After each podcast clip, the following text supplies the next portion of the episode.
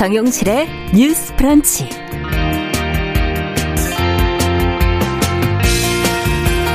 안녕하십니까 정용실입니다.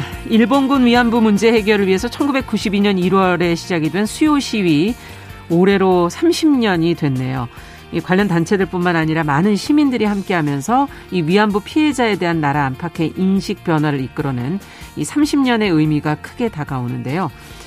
자, 그런데 일본 정부는 아직도 정식으로 사죄를 하지 않았죠. 자, 수요 12 30년의 의미, 그러나 아직 풀리지 않은 과제, 어, 또 현장에서 벌어지는 문제까지 같이 한번 생각해 보겠습니다.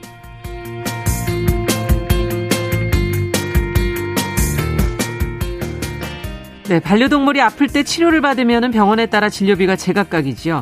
어, 내역도 사실은 잘 모르고 비용을 과다 청구하는 것은 아닌지 의심하게 되는 경우가 많은데요. 앞으로는 이런 문제가 좀 줄어들 것 같습니다.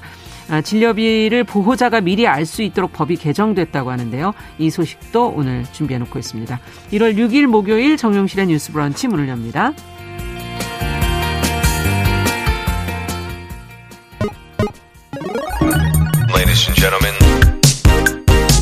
새로운 시각으로 세상을 봅니다.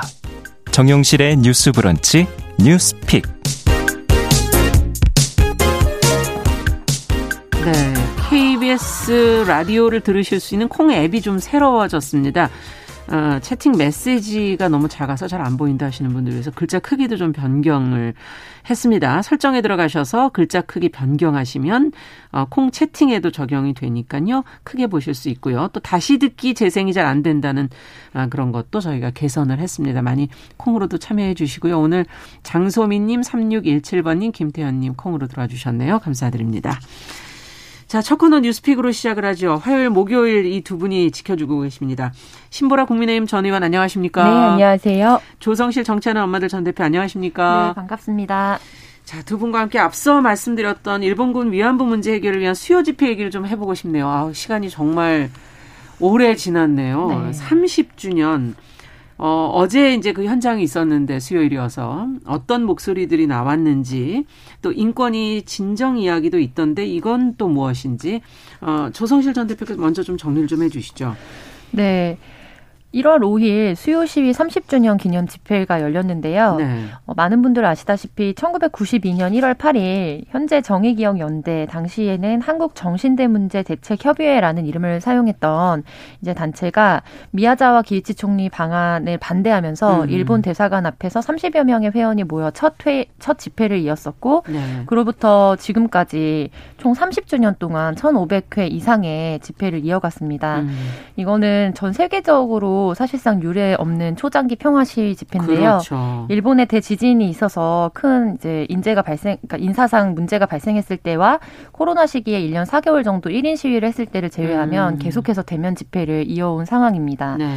그래서 현재 지금 단체를 비롯한 피해자분들께서 이제 생존해 계신 피해자를 중심으로 요구하고 계신 것은 여전히 일본 정부의 공식적인 사죄 음. 그리고 법적 배상을 요청하고 계시고 그런데 지금 이번에 또 문제가 됐던 거는 계속해서 일본 대사관 앞에 자리를 네. 이제 이용해서 집회를 해왔는데 작년부터 이어지고 있는 반대 집회가 또 있거든요. 네. 그래서 같은 곳에 계속해서 이제 알박기의 형태로 고정적으로 자료를 자리를 선점을 하면서 어. 이제 그곳에서 약간 떨어진 곳에서 집회를 진행을 했고 네. 그런데 현재 상황은 좀 갈등 상황이 계속되고 있는 상황입니다. 음. 그래서 이 단체 해체를 좀 주장하면서 또 극우 단체가 반대쪽에서 음. 집회를 계속 이어가고 있고요. 그렇군요. 그래서 이 것과 관련해서 또 인권위의 진정을 긴급 구제 신청을 넣으면서 음.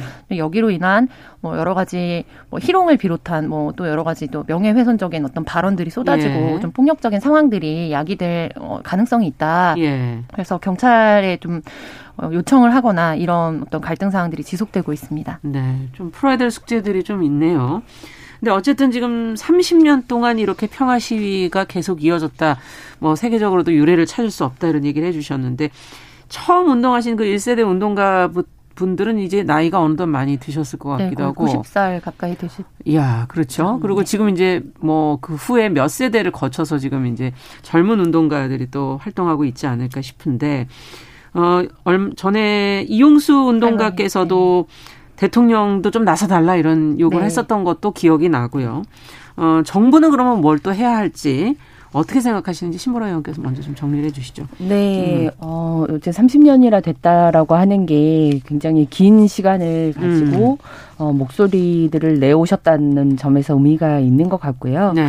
어, 이제 그 위안부 할머니의 여러 뭐 상징들이 다 계시지만 생존 네. 할머니 중에 이용수 할머니께서도 어제 그 언론과의 인터뷰에서 음. 위안부 이 수요 집회를 한 이유는 오로지 일본의 사죄와 배상일 뿐 다른 목적은 하나도 없다라고 그렇죠. 말씀을 하셨어요.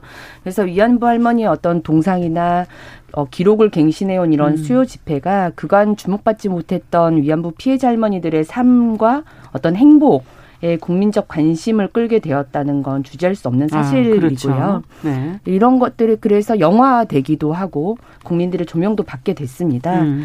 근데 이제 위안부 할머니들이 정작 바라는 건 오로지 일본의 사죄와 배상이라고는 했는데 예.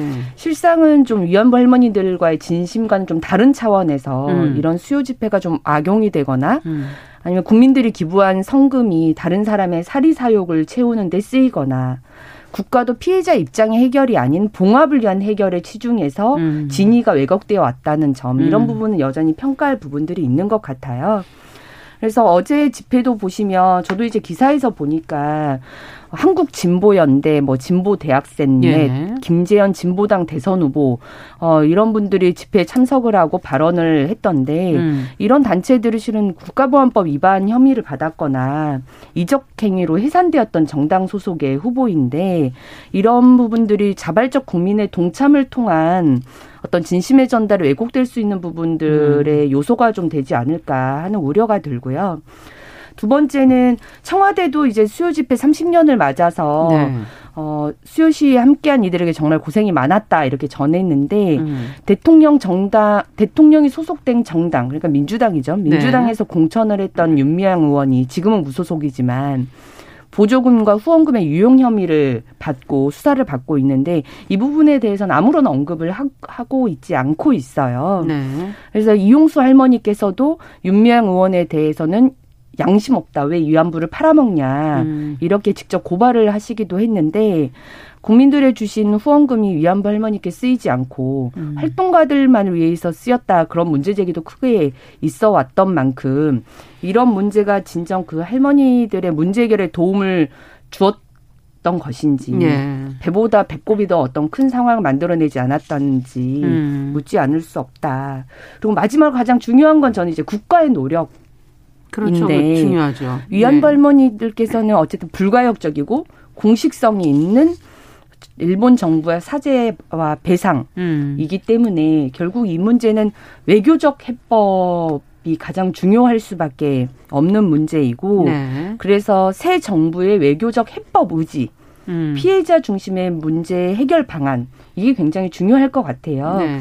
실은 이제 어 박근혜 정부에서 위안부 합의라고 하는 내용에 사죄와 배상이 있었지만 음. 어그 과정에서 어, 위안부 할머니 분들의 어떤 동의 과정이랄지 예. 이런 것들이 잘 이루어지지 않다 보니까 결국은 어 어, 박근혜 정부 내내 이 문제로 인한 갈등이 그렇죠. 많이 있었었고 결국 문재인 정부에 들어서 이 위안부 합의를 파기를 하게 됐는데 음.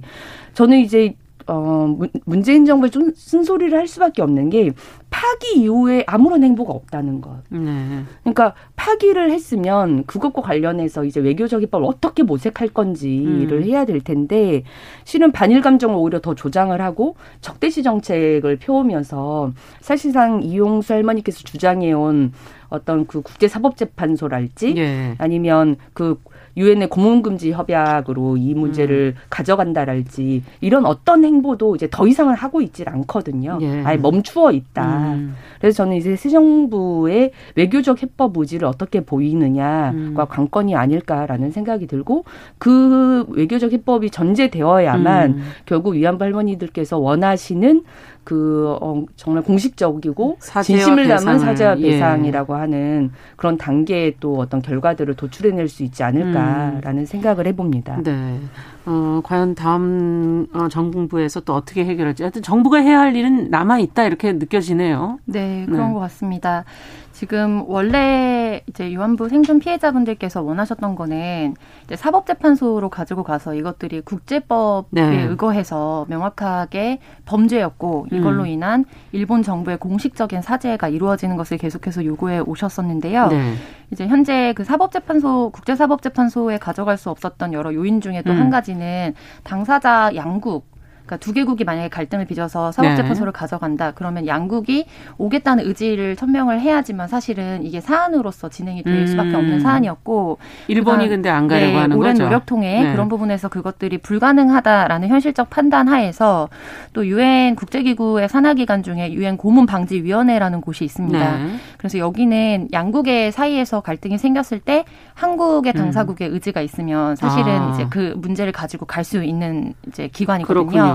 그래서 이번에 어, 이제 생존 이용수 활동가님을 비롯한 음. 좀 이제 여러 분들께서 주장하시는 것은 유엔 고문 방지 위원회에 대통령과 함께 참석하고 싶다라는 아. 요청을 하고 계시는 거고 예. 그래서 뭐 현재 이번 정부뿐만 아니라 후에 어떤 정권이 들어선다고 음. 하더라도 이 문제는 계속해서 정부의 노력이 필요할 수밖에 없는 부분인 것 같고요. 그러네요. 근데 다만 이제 역사적인 부분들이 너무나 공이 다들 알고 계시지만 이 뭐 일본군 성노예제라고도 불리기도 하고 음. 위안부라고도 불리기도 하는데 네. 어, 두 가지의 역사적인 사건이 이 문제를 해결할 수 없도록 하는 가장 큰 걸림돌이자 외교적인 네. 어떤 그 어려움입니다. 네. 첫 번째는 1965년도에 청구권 합의를 하게 되면서 음. 사실상 우리가 어느 정도 일본으로부터 이제 돈을 빌려오면서 이 부분에 대해서 더 이상 문제 제기를 하지 않겠다라는 암묵적인 약속을 했던, 약속을 했던 부분 네. 그리고 그럼에도 불구하고 1990년대 초 초반에 들어서면서 그 전에는 사실 사회적인 차별이나 이런 부분들 때문에 피해 자들이 음. 노출, 그러니까 본인의 신원을 밝히거나 피해 사실을 고발하지 않았거든요. 그렇죠. 근데 이게 국제적인 문제 제기가 되면서 계속해서 이제 이런 수요 집회 등을 중심으로 해서 음. 소녀상도 만들고 활동을 해오다가 2015년 언급하셨던 박근혜 정부 당시에 음. 이제 위안부 합의가 다시 한번 이루어지게 됩니다. 네. 근데 여기에서 지금 불가역적인 해결을 원하 불가역적인 어떤 사과를 원한다고 말씀하셨는데 결정적인 실수나 사실 외교적인 어떤 과오를 범했던 게 음. 최종적이고 불가역적인 해결 이라는 문구가 사실은 이제 반영이 되면서 음. 또그 앞에 어떤 전제되는 것이 이 기관 그 우리가 기금을 마련해서 네. 피해자 지원을 하는 것을 전제로 한 최종적 불가역적 해결이라는 문맥적인 해석이 가능하도록 하는 전제와 외교적인 활동을 음. 박근혜 정부 당시에 이게 이루어졌고 음. 또 이게 피해자들과의 최종적인 어떤 조율의 작업이 없이 방송을 통해서 거의 이제 어 정말 완전 빅 뉴스 이런 네. 식으로 좀 보도가 된 음. 상황이었거든요.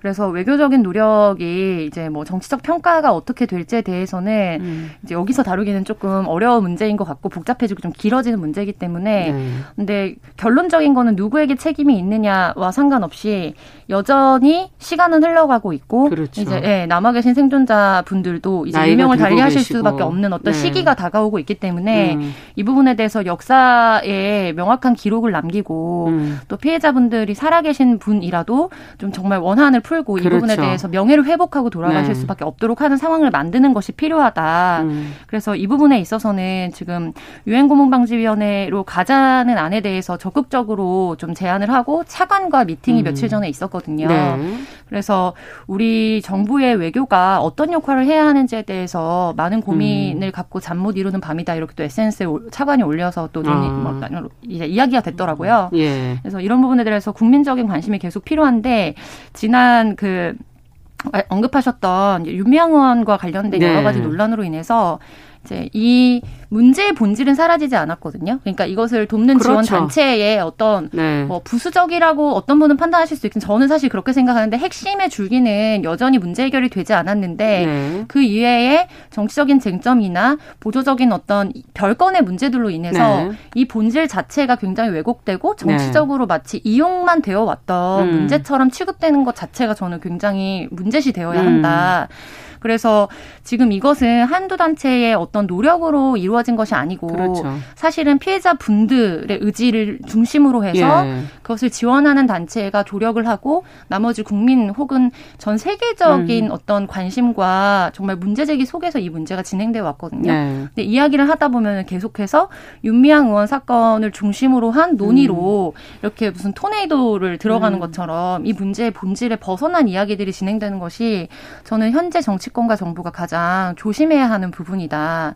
네, 그 부분에 대해서 two track으로 따로 따로 그 문제를 다뤄야 네. 된다. 지금 뭐 네. 그런 얘기신 거네요. 네, 그죠? 그렇죠. 네, 가장 본질, 중요한 문제가 무엇인지에 네. 대해서 본질을 잊지 않아야 한다는 그렇죠. 말씀드리겠습니다. 그리고 이 피해자분들의 과연 명예 회복을 위해서 어떻게 할 것인가 부분은 어, 또 다른 해법으로 네. 찾아봐야 된다. 지금까지 해온 문제 방식, 풀이, 풀이 방식이 아니라 새로운 방식으로 또 한번 접근해 볼 필요가 있을 것 같고.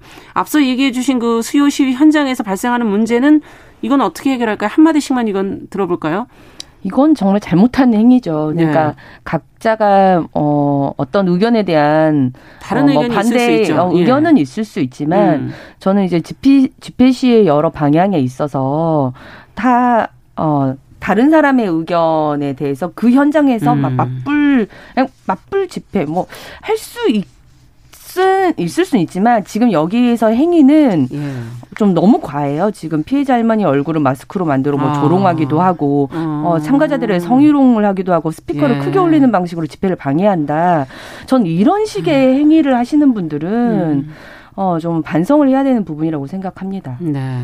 어떻게 해결을 해야 할까요? 네, 저는 경찰 공권력이 더좀 적극적인 역할을 해야 된다고 생각을 음. 하는데요. 현재는 어쨌든 이제 향후에 경찰관을 고소하는 어떤 문제들 이런 것들 때문에 음. 양쪽에서 신고가 들어오면은 둘 다 반절로 나눠서 대응을 할 수밖에 없다는 게 경찰의 입장이거든요. 아. 그런데 폭력적이거나 다른 사람을 어, 모욕하거나 공격하는 그렇죠. 어떤 발언과 행위들이 이어지는 거에 대해서는 그렇기 음. 때문에 공권력이 있는 것이고 적극적인 해석을 통한 집행이 필요하다 음. 이런 부분 강조하겠습니다. 네. 자, 두 번째 뉴스로 이제 또 가보겠습니다. 어, 뭐 주택 문제, 부동산 문제에 관련된 건데 소득이 많아도 지금 입주할 수 있고 또 동층 뭐 채광 방향 이런 걸 뭐 선택할 수 있는 지금 뭐 임대주택이 나왔다고 하는데 어, 안 그래도 여러 가지로 뭐 힘들고 어려운 현장 속에서 과연 어떤 내용일까 나는 또 해당이 될까 뭐 궁금해 하시는 분들 많으실 것 같아요. 신보라 의원께서 관련 내용을 좀 정리해 주시면 같이 고민해 보죠. 네. 소득이 많아도 집이 없다면 어, 최소 4년간 공공임대주택에 입주할 수 있는 제도인데요. 네. 어, 그 LH가 내가 고른 집 입주자를 모집을 한다고 밝혔습니다. 이름이 내가 고른 집입니까? 네, 네. 네. 음. 어, 국민 임대주택과 행복주택 대상이고요. 아. 입주자 모집 기준은 공고일 기준 당연히 무주택자여야 무주택자. 하는데 네. 소득이나 총 자산 기준을 보지 않는다는 게 특징입니다. 아. 그래서 신청자는 동과 층 채권 방향을 선택해서 신청할 수도 있게 되고요. 아, 예. 다만 재계약 시점에도 소득 수준이 높 싶으면 음. 어, 1회 정도만 재계약을 할 수 있고요. 그렇다고 하면 총 4년간 거주할 수 4년간. 있다고 합니다. 네. 모집 주택 물량은 207건인데 모두 60 어, 미터 제곱 제곱미터. 어. 특히 40제곱미터 이하 주택이 75.8%로 굉장히 몰려 있어요. 소형 아파트라는 거죠. 네. 네. 국민주택 기준이 85제곱미터. 예, 그거보다 맞습니다. 아래쪽이네요. 네. 네. 그래서 뭐 1인이나 2인 주택이라고 보셔야 될 것 같고요. 네. 월 임대료는 대부분 10에서 20만 원 선으로 저렴한 편이고 네. 어, 울산 중구에 있는 아파트 월 임대료가 지금 36만 원 정도로 가장 높게 책정되어 어, 있다고 합니다. 임대주택. 예. 네. 청약 신청은 오는 3월 2일부터 4일까지 진행을 하고요. 네. 3월 23일 당첨자를 발표를 합니다. 네. 당, 당첨자는 4월 5일에서 7일 임대차 계약을 체결하고 6월 13일부터 입주를 음. 시작한다고 합니다. 네.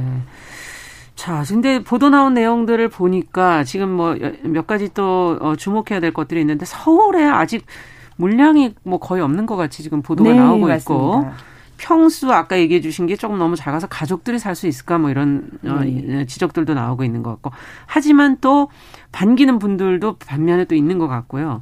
어, 임대 말고 자가주택이 필요하다고 또 이거는 해결 안 해주냐라고 또 얘기하시는 분들도 있어서 두 분께서는 어떻게 이 사안을 들여다보고 계시는지 뭔가, 어, 지금 문제를, 부동산 문제를 좀 해결해 보겠다는 한 노력인 거는 같은데요. 어찌 보시는지 조 대표님께 먼저 여쭤보죠. 네, LH 내가 고른 집 사업 같은 경우에는 이제 어떤 현재 뭐 주택 물량의 문제를 해결하기 위한 관점이라기보다는 네. 기존의 LH에서 어, 이제 임대를 하려고 했지만 1년 이상 미임대 상태로 있었던 주택에 한해서 좀 진행을 하는 사업이에요. 아. 그래서 별도로 이런 사업을 하기 위해 어떤 건물을 올린다기보다 이미 공실로 남아 있거나 이제 뭐 예. 여러 가지 이유로 인해서 사실은 비어 있는 주택을 음. 활용하기 위한 정책이기 때문에 그런 의미에서 보자고 하면은 어쨌든 비어 있는 데를 효율적으로 활용할 수 있는 방안으로서는 좀 네. 유의미하다라고 음. 볼수 있겠고요.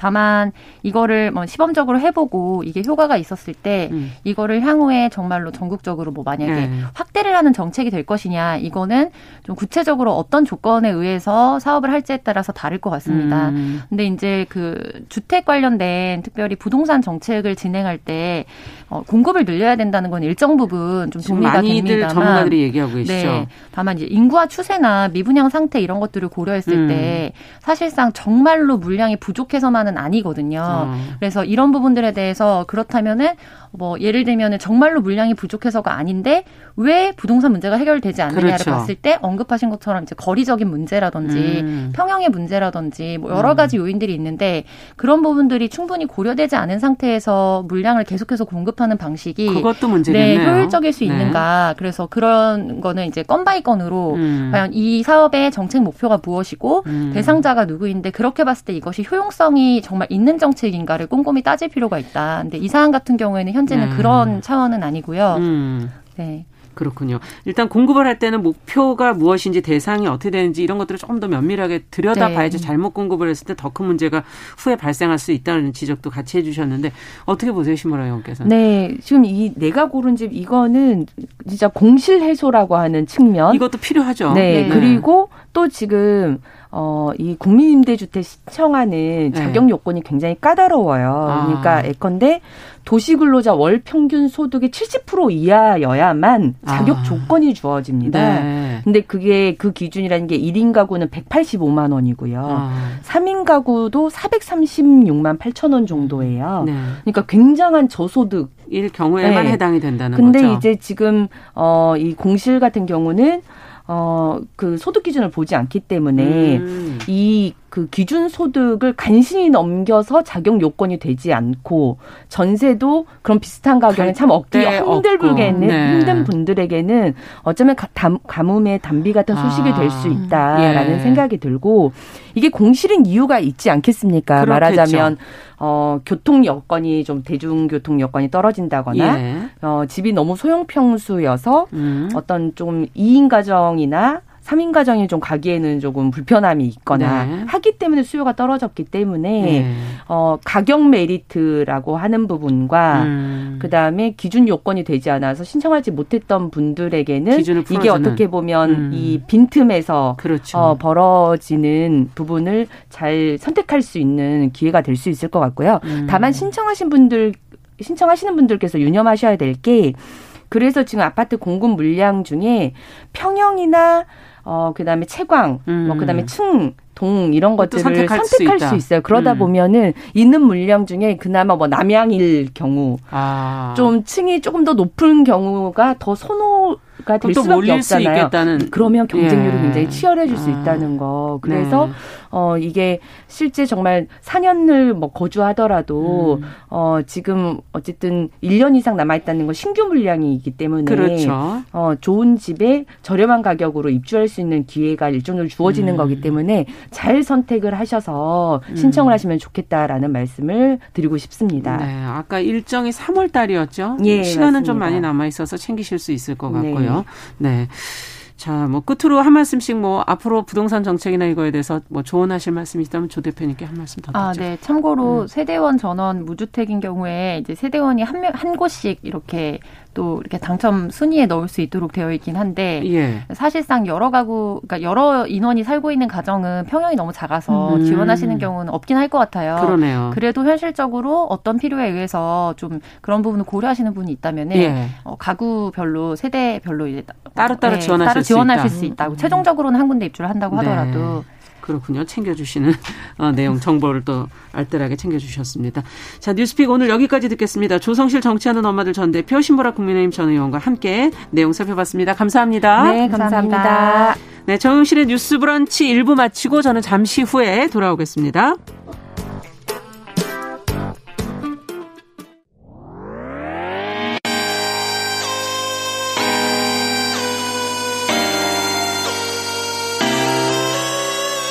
어떤 사람들은 삼루에서 태어났으면서 자신이 삼루타를 친 것처럼 생각하며 살아간다라는 음. 말이 있어요. 3분 즉석카레 만들듯이 법안을 뚝딱뚝딱 잘 만들어내시는 분들이 왜 여기에 대해서는 음. 이렇게 직무유기를 하고 있을까 그런 문제가 들고 따끔하게 예. 여성 팬티에 달려있는 정체불명, 의미불명의 리본에 대해서 생각을 하게 됩니다. 도대체 이 아이는 왜 있는가? 경쾌하게. 정말 그런가요? 외신도 당황한 거죠. 이 사건을 보고 예. 도대체 한국에서 무슨 일이 벌어지고 있는 거냐. 음. 이거 한국의 성보수주의 때문 아니냐. 할 말은 하면서 같이 고민해 한번 고민해 보겠습니다. 세상을 보는 따뜻한 시선. 정용실의 뉴스 브런치. 네, 정용실의 뉴스 브런치 듣고 계신 지금 시각 11시 31분입니다. 자, 필요한 뉴스 또 알아두면 좋을 뉴스들 귀에 쏙 들어오게 전해드리는 시간이죠. 뉴스 속 KBS 보도본부 이효연 기자 자리해 주셨습니다. 어서 오십시오. 안녕하세요. 어, 뭐 학원 독서실 스터디 카페에서 방역 패스 적용하도록 한 정부 방침에 효력이 정지됐다는 걸 저희가 이제 보도를 해드렸었는데 오늘 이제 방역 패스에 제동을 건 법원의 결정, 어, 또 정부의 반박, 이걸 좀 쟁점별로 정리해서 저희가 좀 이해를 해야 될 것 같습니다. 첫 번째 쟁점부터 좀 들여다볼까요? 네, 조금 어려운 이야기가 될 수도 있을 것 같습니다만 현재 코로나19는 국가가 통제하고 관리하고 있잖아요. 그렇죠. 그런데 이제 몸이 아플 때 의료적 처치를 나의 의지로 받을 것이냐 아니면 국가가 관리해 줄, 줄 것이냐가 첫 번째 쟁점입니다. 네. 코로나19는 정부 차원에서 지금 관리하고 있으니까 국가와 정부 입장이 다른 거다 이런 겁니까? 그렇죠. 이제 법원의 결정문을 분석해 봤는데요. 결정문에선 모든 국민들은 자신의 의지에 따라서 질병에 대한 의료적 치료나 그에 대한 예방 조치를 받을지 여부와 그 내용 등을 결정할 수 있다고 했습니다. 그러니까 개인의 의지에 따라서 질병에 대한 치료를 결정하게 하는 게 중요하다고 봤습니다. 네, 나의 의지냐 국가가 관리해 줄 것이냐. 거기에서 어, 개인의 의지가 중요하다. 네. 어, 그러면 정부 입장은 어떻게 되는 건가요? 관리는 하고 있는데. 네, 정부는 예. 초유의 국가적 감염병 사태를 2년 동안 지속해온 점을 들어서 지금이 일상의 상황이 아니라는 점을 강조했습니다. 예. 지금이 일상으로 돌아가는 과정이라고 봤고요. 국가가 질병으로부터 우리 국민의 생명을 지키는 건 당연하다는 기본 입장을 유지하고 있습니다. 네. 자, 그렇다면 두 번째 쟁점 뭡니까? 아, 이제 이번에 이제 방역 패스 적용 효력이 중지된 곳이 이제 학원 독서실 스터디 카페잖아요. 네. 주로 학생들이 공부하, 공부하기 위한 곳인데 근데 이, 이 곳들에서 국내에서 코로나19가 시작했었던 2020년부터 보면 이 학원에서 집단 감염이 한 190건 정도 나왔어요. 음. 이제 학원을 보면 밀폐된 공간에서 많은 학생들이 함께 공부하다 보니까 확진자가 나오면 당연히 집단 감염의 위험이 있다고 이제 방역 당국은 보고 있는 거죠. 네. 그렇다면 이번에 판결로 이제 정부는 학원에 대한 방역 지침은 어떻게 하게 되는 건가요? 그래서 이제 방역 패스를 적용하지 못한다면 예외적으로 이 시설들의 거리두기를 강화하는 방법들을 고민해야 한다고 밝히고 있습니다. 네, 앞으로 또 그 구체적인 내용들도 나오겠군요. 기다려 네. 봐야 되겠네요. 자, 그럼 세 번째 쟁점 좀 들여다보죠. 네, 세 번째 쟁점은요. 방역 패스가 백신 안 맞은 사람들을 차별하는 거냐, 아니면 보호하는 거냐, 이게 문제라고 볼 수 있습니다. 네. 법원은 방역 패스를 백신 미접종자 집단에게 중대한 불이익을 주는 조치다 이렇게 판단했습니다. 예. 반면에 방역 당국은 전혀 다른 말을 합니다. 음. 미접종자들은 코로나19에 감염될 확률이 매우 높기 때문에 이들을 보호하기 위한 정책으로 방역 패스가 꼭 필요하다고 말하고 있습니다. 네. 자, 법원의 결정을 법률적 측면에서 지금 살펴봤다면 실제 전문가들의 얘기도 좀 궁금하거든요. 네, 이제 의학적 판단에 대한 얘기를 좀 드릴게요. 예. 결정문에 미접종자와 접종자의 감염자 비율을 계산한 게 있는데 예. 소수점을 잘못 계산해서 표기한 부분이 있습니다. 또 결정문에서는 12월 2주차 단 일주일 만에 통계를 사용했는데 접종자와 미접종자의 감염 위험의 차이에 대해서 결과적으로 이제 법원이 잘못 판단했다 이렇게 전문가들은 지적하고 있습니다. 네. 그렇다면 가장 우려되는 부분이 뭐라고 말을 하고 있는 건가요? 우선은 이번에 효력이 정지된 학원, 독서실, 스터디 카페가 주로 청소년들이 이용하는 시설이잖아요. 음. 그래서 청소년들의 백신 접종 필요성을 낮게 볼까 우려를 하고 있습니다. 아. 어, 지금 저희가 이제 쟁점별로 좀 정리를 해보면서 의학계의 의견까지 저희가 지금 다 짚어봤는데 어쨌든 당분간은 지금 방역 패스를 일부 시설에 적용할 수 없게 된 건 현실이라서 어, 정부 대책이 그에 대해서 좀 나오고 있는지 이게 궁금하네요. 사실 법원의 인용 결정에 정부도 적지 않게 당황한 모습이었어요. 네. 근데 법원 결정 이후에 긴급하게 회의를 소집하고 대책을 논의했습니다. 네. 그리고 바로 서울행정법원의 집행정지 인용 결정을 받아들이지 않고 어제 즉시 항고했습니다. 그리고 본안 소송도 조속히 준비하겠다는 입장입니다. 네, 항고를 했군요. 네. 네. 어쨌든 또 법원의 판결이 또 나와야지 그것도 움직일 수 있는 거라. 어, 그 나오기 전까지 학원, 독서실, 스터디 카페 방역 대책은 어떻게 갈 것 같습니까?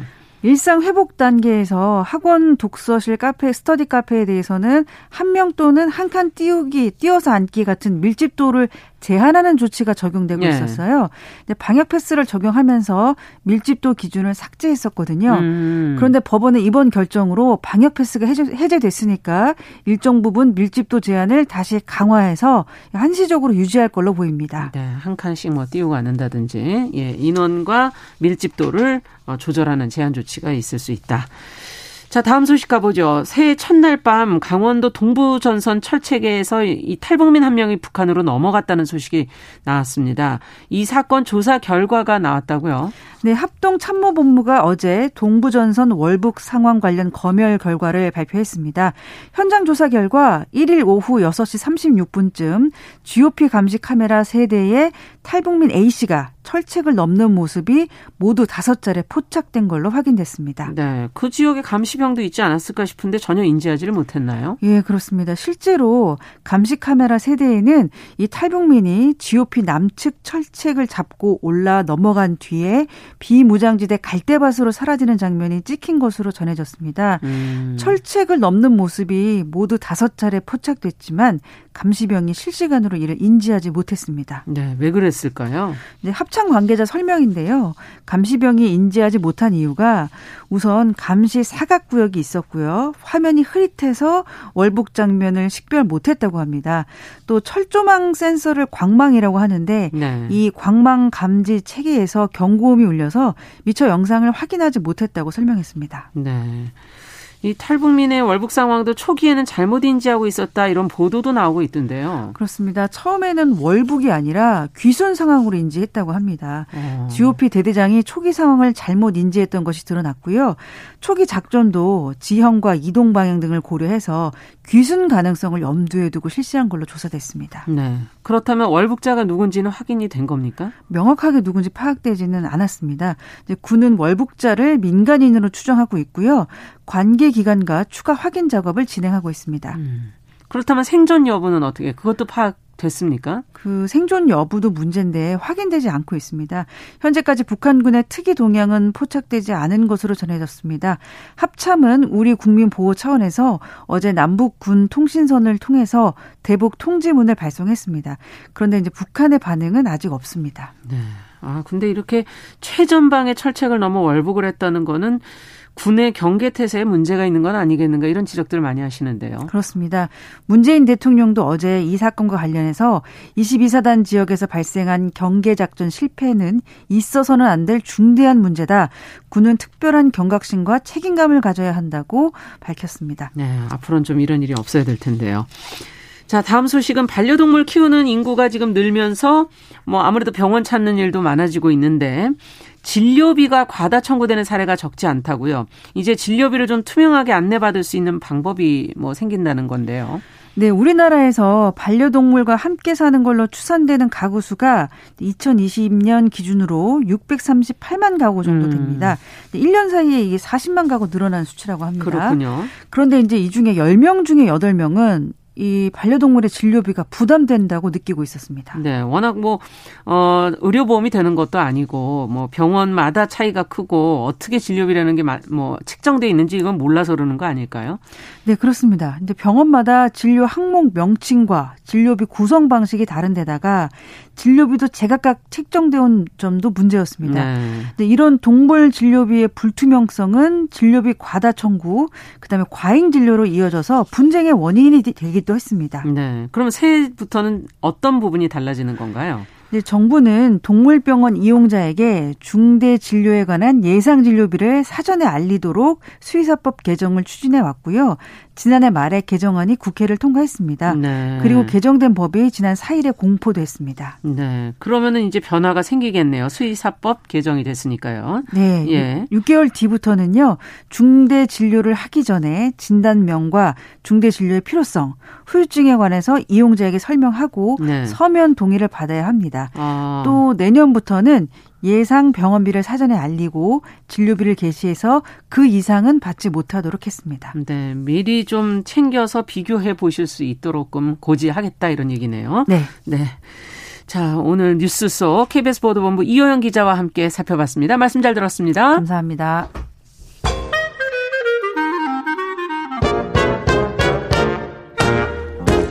모두가 행복한 미래. 정용실의 뉴스 브런치. 네, 정윤실의 뉴스 브런치 듣고 계신 지금 시각 11시 41분입니다. 자, 이번에는 서점 편집자의 세심한 안목으로 고른 좋은 책 같이 읽어보겠습니다. 동네 책방, 오늘은 책방 사춘기 유지연 대표 자리해 주셨어요. 어서 오세요. 네, 안녕하세요. 새해 처음 뵙네요. 어, 네, 그 새해 복 많이 새해 받으세요.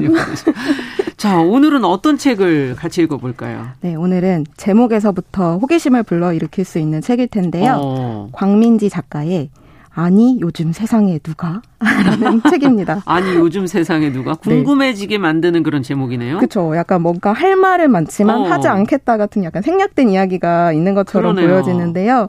사실 이 책은 그 비혼이라는 키워드를 토대로 비혼자인 음. 저자가 다양한 선택을 존중하며 더불어 혼자 사는 비혼의 세상을 말하는 에세이예요. 아. 이 책을 쓴 곽민지 작가는 광고와 텔레비전 프로그램, 모바일 콘텐츠를 만드는 제작자 이자 예. 또 책을 쓰고 독립 출판을 하고 있는 작가이기도 하고 하면서 음. 국내 최초 비혼 팟캐스트인 비혼 life 가시화 팟캐스트 비혼세의 제작자 겸 진행자입니다. 아 비혼세 들어본 것 같은데요. 네. 맞아요.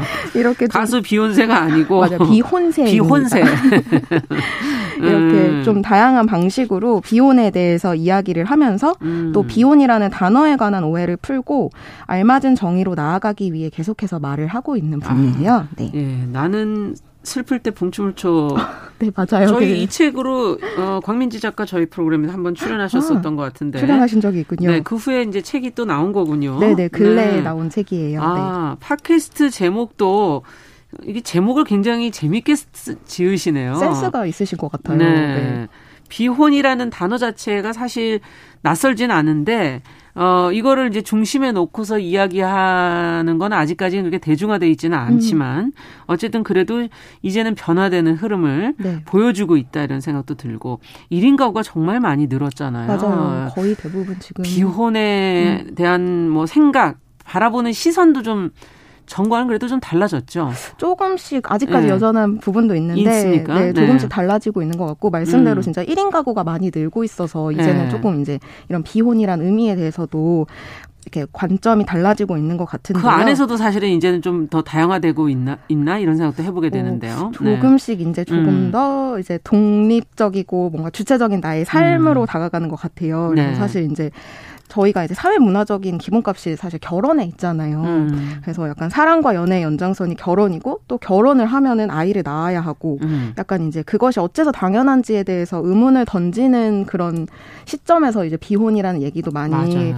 얘기가 돼보고 있는 것 같은데요. 네. 사실 이게 이제 어떻게 보면은 결혼이라는 제도 자체가 나의 선택인지 음. 아니면 사회가 제공하는 선택지인가에 대해서 이제 많이들 고민을 맞아요. 하고 계시는 근본적인 고민들을 하시는 거예요. 네. 네. 근데 이제 약간 비혼자라고 하면은 우리가 음. 가장 큰 오해를 하는 것이 결혼을 못 하는 것이라고 생각을 많이들 하는데 아. 사실 결혼이라는 게 안 할 수도 있는 것인데 그럼요. 대부분 그런 안 한다는 거에 자발적인 선택에 초점을 두기보다는 예. 못 한다는 판단을 내림으로써 이 단어가 조금 다르게 쓰여지고 있었던 게 아닐까 싶었어요. 음. 음. 그래서 약간 이제는 이제 차별적 단어라고 여겨져서 노총각 노처녀라는 말을 우리가 좀 잘 쓰지는 않지만 아, 그렇죠. 예전에 네. 비하면 정말 이 단어 사라진 것 같은 느낌 네, 점점 방송에서도 잘 못 본것 네. 같다는 생각이 들고 이제 그런 만큼 비혼이라는 단어도 지금은 약간 과도기적 언어가 아닌가라고 싶은데 아. 여기서 이제 작가는 비혼에 대해서 결혼의 반대말로 쓰이는 거나 혹은 뭐 결혼을 하지 않는다와 같은 선언으로 다루지 않고 있고요. 음. 어, 다만 이제 또 다른 선택지로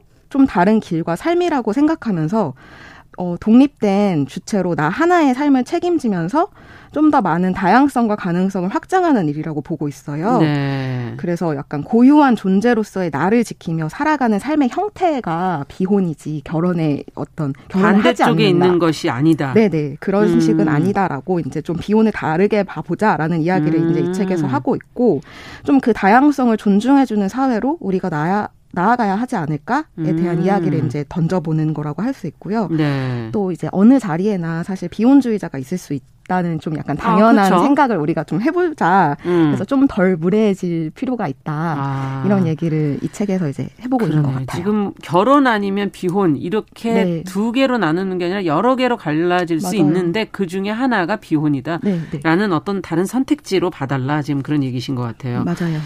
어, 그냥 다른 선택한 것 뿐인데 그동안 편견과 오해가 많았던 모양이네요. 힘드셨던 것 같아요. 지금 아무래도 이제 왜 그죠? 결혼을 안 하냐고 보통 비혼 그러니까 혼자 음. 산다 그러면은 왜왜 왜 결혼을 안 하냐. 어, 음. 약간 이런 식으로만 봐. 이렇게 근데 또 거꾸로 생각해 보니까 저희는 결혼을 왜 했냐라고 물어본다면 정말 아까 얘기해 주신 것처럼 어떤 선택 본인의 선택이었는지 음. 그냥 해야 하니까 맞아요. 뭐 학교를 가야 하니까 간 것처럼 그냥 음. 한 것인지 그것에 대해서도 근본적으로 한번 생각해 보게 되는 그런 순간인데 자, 그렇다면 어떻게 이제 앞으로 이런 편견과 오해들을 어떻게 극복할 수 있을까요? 이제 약간 이런 편견과 오해가 생긴 것도 사실 뭐 혼자 살 수 충분히 살 수 있는데 네. 어, 혼자 살면은 너무 외로울 것 같아라고 아. 보통 막 그렇게 말씀하시잖아요. 네. 그래서 뭐 짝이 있어야 되고 가정을 이뤄야 되고 이게 예전에 늘 나오는 레파토리죠. 맞아요. 그래서 그런 게 어. 안정성을 준다고 우리가 이제 보통의 생각을 이제 하고 있잖아요. 아까 음. 왜 해야 되냐고 생각을 하셨다고 말했을 그렇죠. 때 우리가 떠올리는 건 이게 안정적인 어떤 음. 기반을 가진 음. 삶이라고 생각을 하는데 어 저는 또 이런 부분들이 특히 이제 여성들에게 많이 적용이 돼서 이게 걱정 아닌 음. 걱정들을 많이 하는 것 같아요. 근데 이제 책에서도 언급한 부분 중에 인상 깊은 말이 있었는데 예. 그 김이나 작사가가 한 프로그램에서 한 말이라고 해요. 예. 그러니까 사람은 반쪽짜리가 아니라 온전한 하나다. 아. 다른 반쪽이 나타나기를 나타나서 날 채워주길 기다리는 게 아니, 아니라 다른 하나와 어떻게 동행할지를 고민하는 게 연애다라는 말씀을 아. 하셨다고 해요. 그래서 약간 제가 생각하기에도 이 말이 우리가 비혼자의 삶을 이해하는데 좀 중요하다고 생각을 했는데 그러네요. 예전에 어. 뭐 아담과 이브의 음. 그런 이야기들이 뭔가 반쪽짜리 네. 채워지지 않은 것처럼 얘기가 네. 되잖아요. 온전한 게 항상 둘이어야 어. 완성이 된다고 했었는데 사실 그렇지 않다. 우리는 우리 그 자체로 약간 온전한 음. 존재가 될 수 있다는 거고 이 책에서도 보여주듯이 비혼자의 삶이 결코 외롭지가 않습니다. 네. 그냥 보통 사람들처럼 다양하고 많은 사람들과 관계를 맺으면서도 또 그 와중에 이제 혼자만의 시간을 좀 즐기면서 음. 삶의 균형을 적절하게 유지해서 나라는 그 영역을 잘 지키고 있더라고요. 그렇군요. 그래서 사실 외롭다는 것 또 사실 결혼해도 외로운데 어, 맞아요 그럴 수도 있고 네. 또 약간 이게 좀 만들어진 이미지가 있잖아요 음. 어떤 매체 같은 데서 보여줄 때도 혼자 뭐 음. 1인, 솔로 여기에 대해서만 좀 외로움의 이미지를 부과하면서 좀 그게 아. 부정적으로 보이게끔 하는데 사실 우리한테는 살아가면서 약간의 고독과 외로움이 또 필요하기도 그렇죠. 한 건데 너무 이거를 혼자라는 거에 좀 이미지를 입히지 않았나라는 아. 생각도 하게 하고 음. 어 물론 이제 이렇게 비혼이나 비혼자에 대한 생각들이 그런 음. 사회적 정서를 단번에 이렇게 바꾸기는 어렵겠지만 이 작가님 같은 경우에게는 가족들에게 이제 선택을 인정받아서 음. 지지와 응원을 주변에서 많이 받고 계시기는 아, 한데 이렇듯이 이렇게 말하지 않는 것보다는 계속해서 말해서 바꿔나가야 하다는 아. 변화가 필요하다고 이렇게 보고 있더라고요. 그러네요. 네, 그래서 이 팟캐스트 진행하신다는 팟캐스트에서도 이제 결혼을 고려 중인 비혼자도 있고, 그렇죠. 기혼 출신 비혼자도 있고, 그렇죠. 또 법적으로 결혼할 수 없어서 결혼하지 못한 강제 비혼자 등 이렇게 다양한 이제 비혼자들이 출연하기도 하고 또 아. 이런, 이런 거에 대해서 궁금하신 분들이 이제 청취를 하고 계시는 거잖아요. 네. 그래서 계속해서 이야기해야 할 이유가 있다. 중 요하다고 이 책에서도 말을 하고 있더라고요. 음. 적절하지 않으면 말하지 말라고 말하는 사회의 윽박을 이겨내고 뭐라도 말해온 모난 사람들이 전해준 용기 때문에 말을 하고 있다라고 말을 음. 해줘서 되게 뭔가 그런 기운과 용기가 좀 전해지는 혼자가 아니고 또 이런 분들이 음. 함께 하시면서 같이 목소리를 내고 있으니까. 네. 네.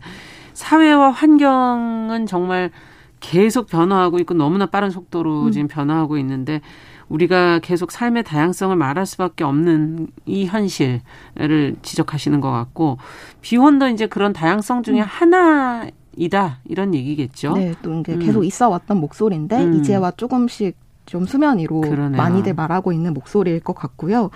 어, 그런 비혼자에 대한 사회적 이미지를 이렇게 짓기 전에 음. 우리가 이제 어떤 결혼에도 그렇고 비혼에도 그렇고 자격을 주자고 말하는 게 아니라 음. 결국에는 이 비혼에 대한 이야기를 우리가 계속 말을 하면서 하고 싶은 말은 누구나가 소외되지 않고 살아가는 세상에 대해 말해야 된다는 것으로 나아가고 음. 있더라고요. 음. 예를 들어서 이제 돌봄 없이 주체적으로 살 수 있는 환경이 만들어져야 되고 음. 경력 단절이라고 차별받지 않아야 하고 음. 고독한 죽음이 일어나지 않는 것 등 이제 이렇게 말을 많이 할수록 사회제도적 장치가 이제 역시 다양한 삶의 형태에 맞춰서 이제 변화해 나갈 거라는 약간 희망 같은 제도가 네, 예. 가지고 있고요. 예. 그런 이런 면에서 비혼이나 기혼의 편가르기는 사실 필요가 없는 거잖아요. 그렇죠. 그래서 음. 그런 그 모습 그대로 가족이나 기혼 여성과 남성 그리고 뭐 할머니나 어린이 등 어떻게 어떠한 사회 구성원도 이렇게 가두지 않고 음. 그 각자 모습 그대로를 수용하고 존중하는 방식을 우리가 비혼을 바라보는 태도에서 아. 배워볼 수 있지 않을까? 이제 여기서는 중요하지 않잖아요. 그죠? 네, 맞아요. 네. 그런 그냥 삶의 형식이고 태도고 음. 선택인 건데 그걸 좀 존중해보는 방식을 우리가 이제 조금 변화하면서 배울 수 있지 않을까라는 말을 결국 이 책에서 하고 있는 거거든요.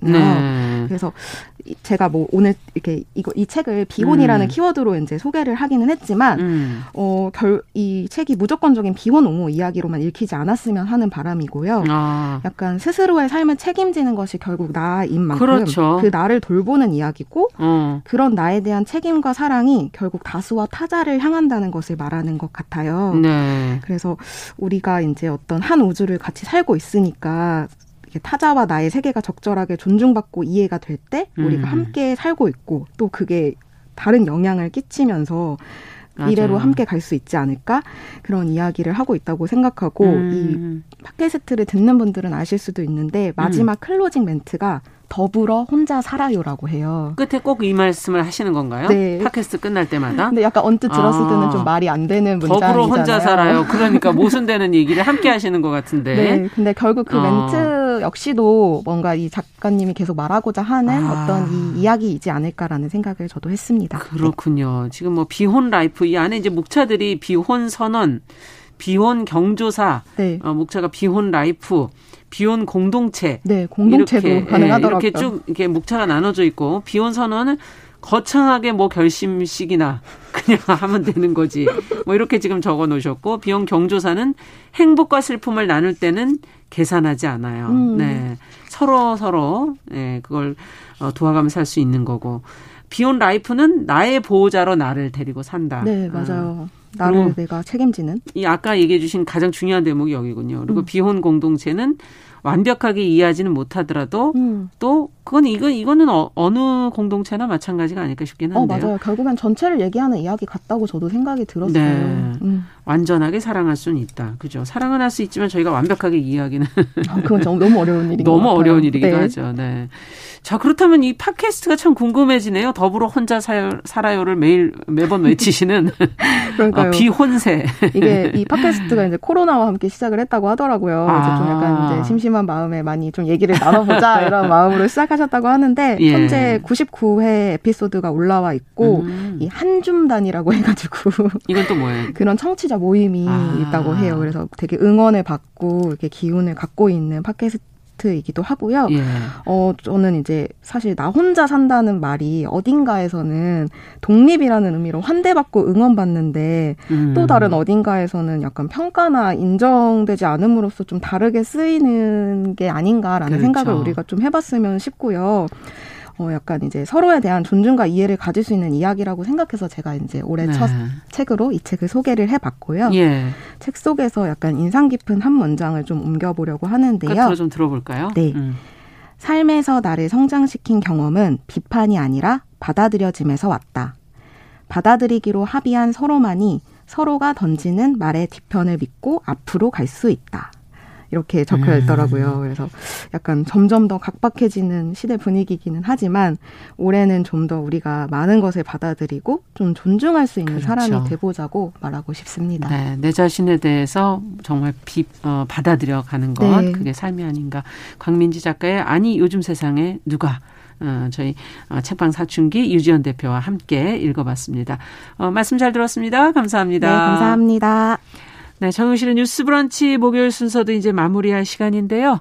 앞서 비혼세 팟캐스트 얘기하면서 비혼세 노래 하나 들어보면서 마무리하죠. Single Ladies 들으면서 목요일 순서 마치고 저는 내일 11시 5분에 다시 뵙겠습니다. 감사합니다.